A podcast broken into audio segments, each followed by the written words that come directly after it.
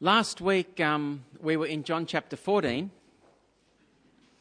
and you remember there that Jesus promised that he would send his Spirit on his followers, and that, that we would be in him and he would be in us. This week and next week we're looking at what that life looks like life lived in the power of the Holy Spirit.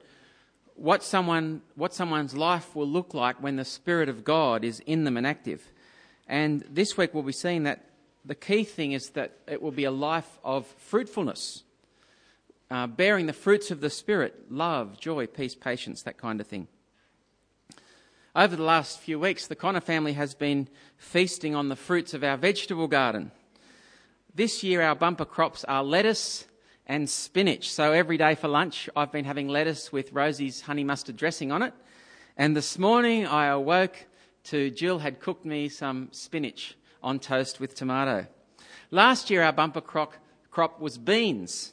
Um, we had beans every day for weeks. It's a great feeling walking among your veggie garden or your fruit trees if you've got them, or your crop if you're a farmer, and seeing fruitful plants. You put in all that work, and there's actually a crop at the end of it. So it's equally disappointing, isn't it, or perhaps more disappointing, when a crop fails. Last year we planted strawberries because uh, we all love strawberries, so we were looking um, forward to having our own strawberries. We watered them, we fertilised them, we weeded them, we cared for them, we waited eagerly, but no fruit. Not one strawberry. Well, Jill says there was uh, one or two, but they got eaten by slugs before we picked them. Today's passage is all about bearing fruit. See, God delights when our lives produce fruit. God loves to see love and joy and peace and patience and kindness in our lives. And equally, He's disappointed when He doesn't. John 15 is all about producing fruit, not just for fruit's sake, but for our Heavenly Father to enjoy. Turn with me to John chapter 15 and verse 1. Jesus says, I am the true vine, and my Father is the gardener. He cuts off every branch in me that bears no fruit, while every branch that does bear fruit, he prunes, so that it will be even more fruitful. Notice in this little picture here, uh, Jesus is not just the vine in verse 1, he's the true vine. Now, that little word true, we skim over it, but it's actually very important because God has already had another vine God wrote a story long ago in Isaiah chapter 5 about a vine that was very much like our dud strawberry vine. It wasn't the true vine. Uh, you can find it in Isaiah 5. You might want to look it up later. It goes like this God has a vineyard. His vineyard is Israel. And God plants them in fertile, fertile soil. And he digs them up. He plants the best vines, he says. He dug a pit ready to press the grapes in when they were ripe. And he waited for the fruit to come. So imagine how disappointed God was when his people produced bad fruit. Isaiah 5, verse 4 says, What more could I have done for my vineyard than I've done for it? When I looked for good grapes, why did it yield only bad fruit? The vineyard of the Lord Almighty is the house of Israel, and the men of Judah are the delight of his garden. And he looked for justice, but saw bloodshed he looked for righteousness, but he heard cries of distress. See, God has had a bad vine. And now in John 15, God has plans to start a new vine, a vine that will bear good fruit, a true vine. God is starting all over again with Jesus. And he's starting all over again because he knows that we can't make good fruit on our own. If we try on our own, we'll produce bad fruit. That's what we're like. But if we're connected to Jesus, if we start to grow properly, we can start to produce good fruit.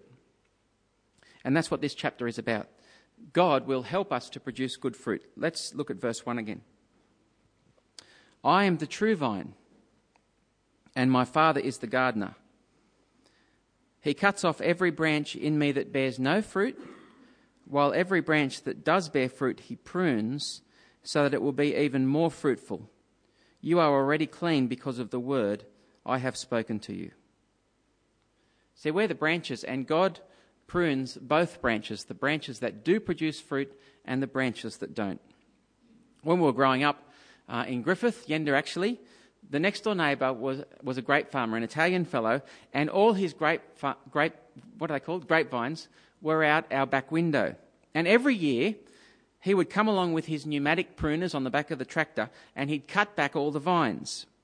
And it works something like this a, a one year old vine on a two year old stalk or a two year old vine on a one year old stalk is the only vine that produces grapes. I don't know how it works. The bottom line is if you want a good crop, you need to cut off all the branches that won't bear fruit. Because all they do is grow scraggly and, and, take up the sun. You need to cut off every branch that won't bear fruit, and you need to prune the branches that will bear fruit. Now, God cares for his vine, and so he prunes it. He takes away those things in our lives that stop us being fruitful. He gets rid of them to help us bear fruit. And he does it because he cares for his vine, because he wants us to keep bearing fruit. And the only way that we can keep bearing fruit, as well as him pruning us, verse 4, is that we remain in Jesus. Verse 4 Remain in me, and I will remain in you. No branch can bear fruit by itself, it must remain in the vine. Neither can you bear fruit unless you remain in me. I am the vine, you are the branches. If anyone remains in me, and I in him, he will bear much fruit. Apart from me, you can do nothing.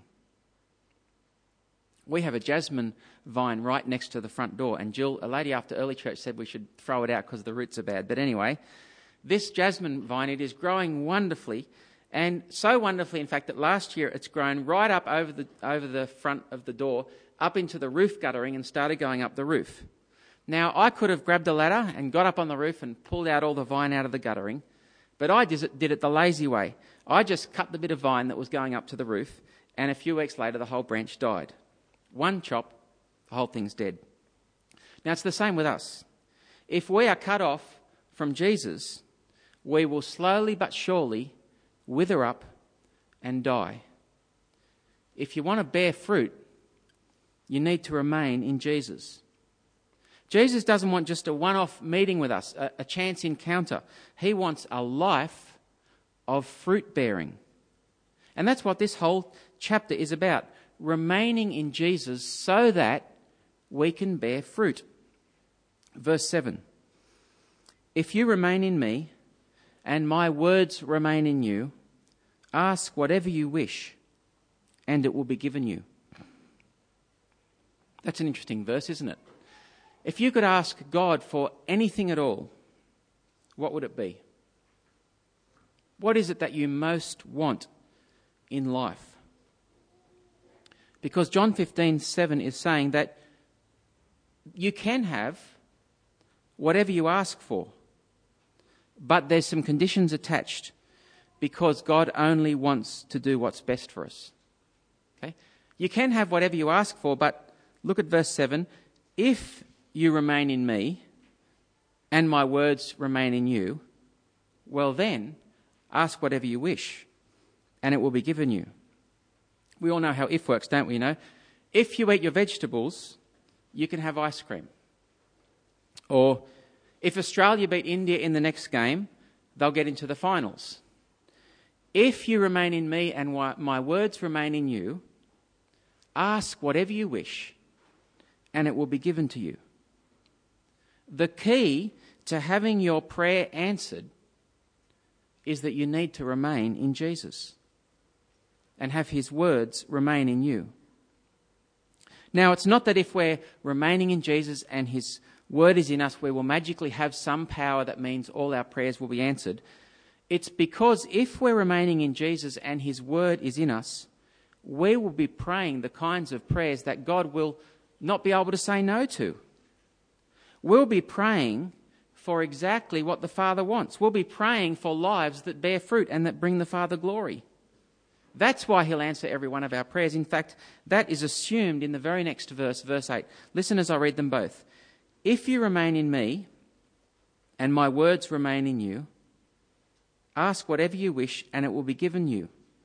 This is to my Father's glory that you bear much fruit, showing yourselves to be my disciples. See, verse 8 assumes that we will be praying for the very things that bring God glory. And when God answers our prayers, we'll start bearing fruit and bring Him glory. See how it works? Remain in Jesus, and then when you ask what you want, the Father will say yes to your prayers, and you will bear fruit and bring Him glory. So if you want your prayers answered, stop praying for your own comfort, stop praying for your own health or wealth, start praying for things on God's agenda. If you truly remain in Jesus, your greatest desire will be to bring your Father glory, and He will be just busting to answer your prayers. Now, the last few verses of, um, of this section go on to describe exactly what kind of fruit Jesus is talking about here. Look at verse 9.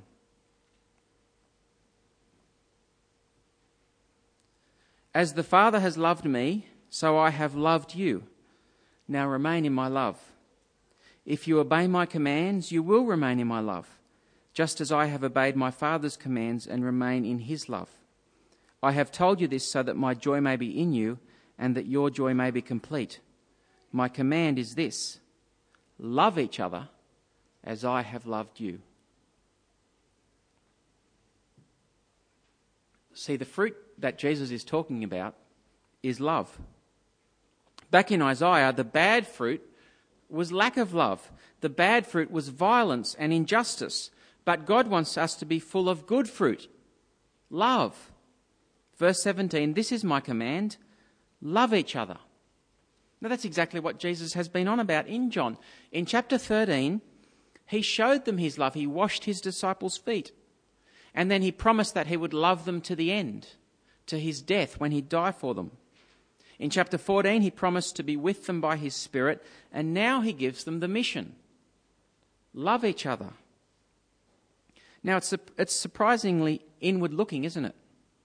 It's not about go and love people outside the church, it's about love one another, love each other. Now, I think the outward part of it is what we saw last week.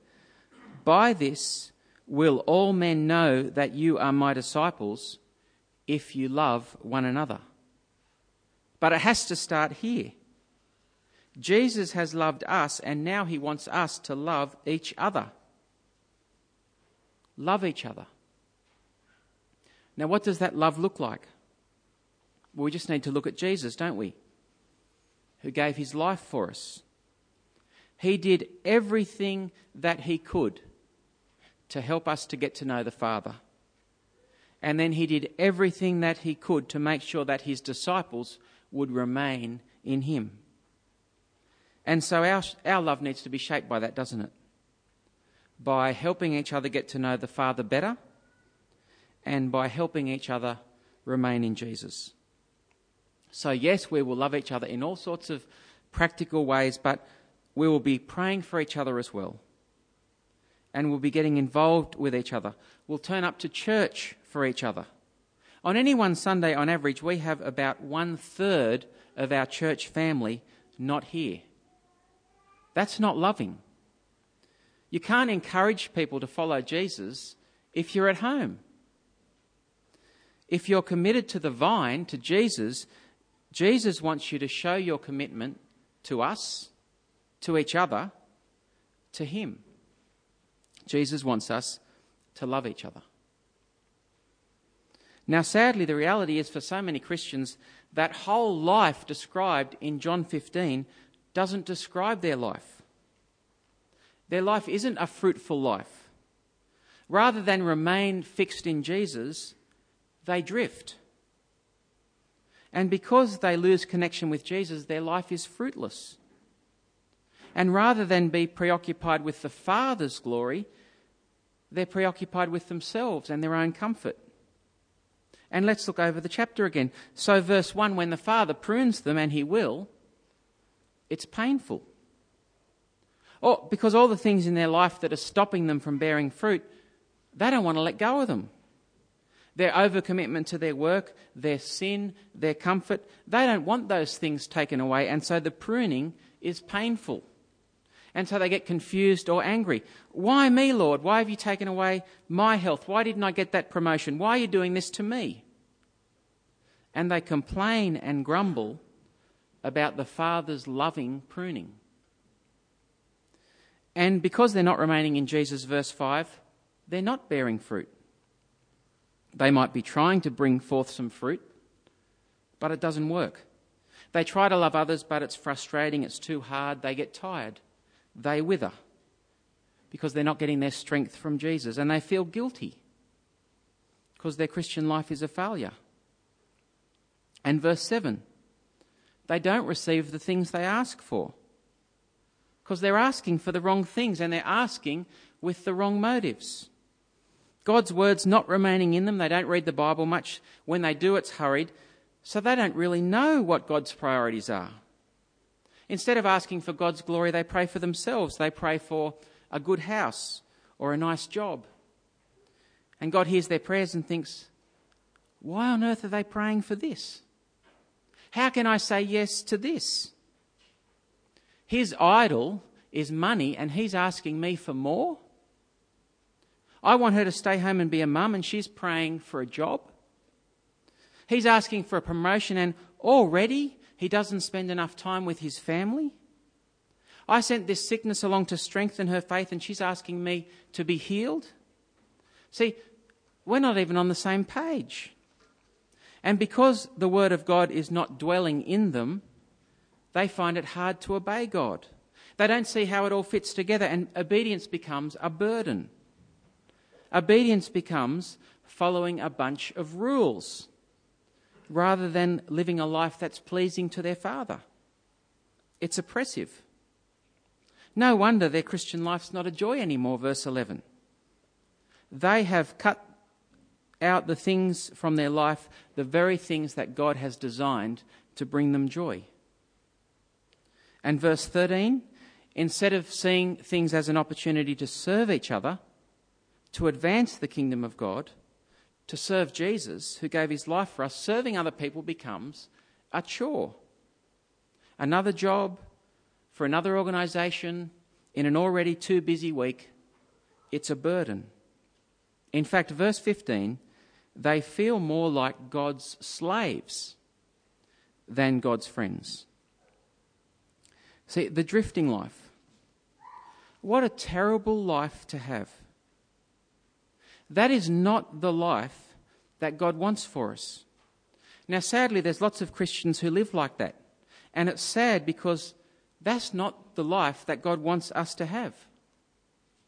But some people are choosing that life.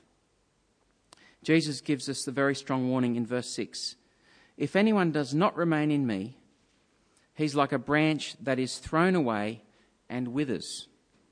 Such branches are picked up thrown into the fire, and burned. Jesus is actually call, calling us to something much better than this.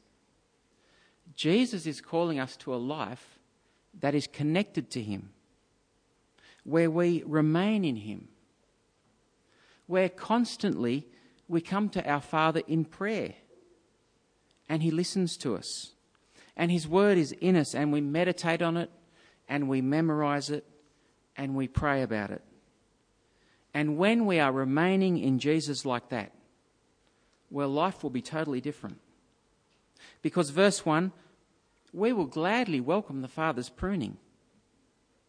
We will ask Him to take away anything from our life that is hindering us.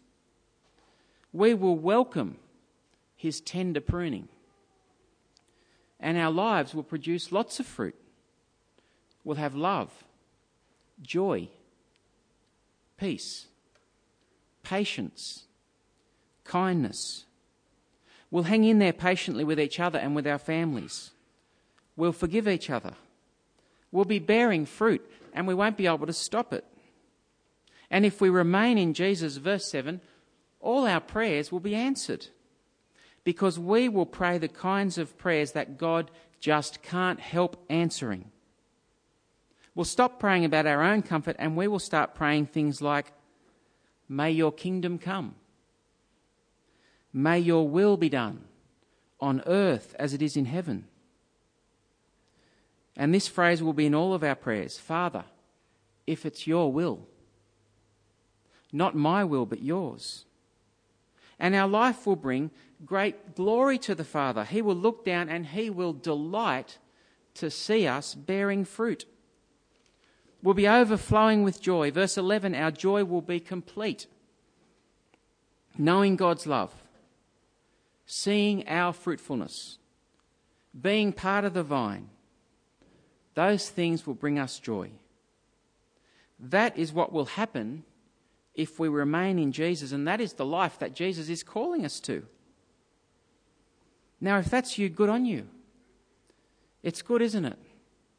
Jesus is, is encouraging you here this morning keep going, remain in Him, keep on loving other people. And if that's not you, if you're here today and you're feeling more withered up or drifting or not connected to Jesus, maybe it's time for a fresh start to turn over a new leaf. But where do you start? Well, the lesson in John 15 is that you start with Jesus. You come to Jesus who gave his life for you. In fact, maybe for some of you, the most loving thing that you could do for the rest of this church family is to go home and start reading your Bible and having regular times of prayer so that you have something to offer people.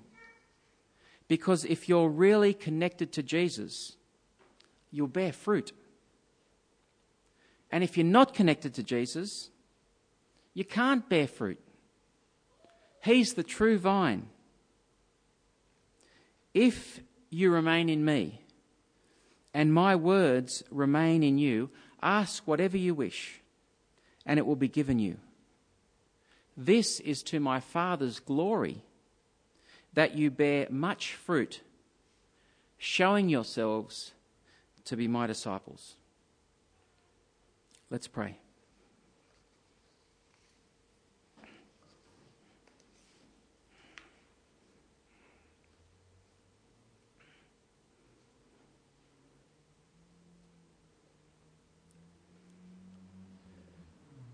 Father, thank you that you are actually a loving gardener and you want us to bear fruit. And Father, thank you that Jesus died to wash us clean so that we can be in relationship with you. And Father, thank you that the life that you actually want for us is the best life. It's the life that brings us the most joy and so, Father, we pray that um, we might welcome your pruning when it comes. We pray that we might all the time be soaked in your word and coming to you in prayer and coming back to Jesus, who give us, gives us that life giving water. Father, we pray that your Spirit might be overflowing in our lives, bringing forth the fruit of love and joy and kindness and Father, for um, people in our church family who we dearly love, but yet who find it a real struggle in their relationship with you. Father, we pray that they might plan to have regular times of prayer and be in your word and let you speak to them and let you heal them and let you minister to them. Father, we pray that they might remain connected to you. Father, we pray for Morning Church that we would be a church family that is, because we're remaining in Jesus, we're bearing fruit, and that we would show ourselves to be your disciples. And Father, we pray these things for your glory and that your will might be done in our lives.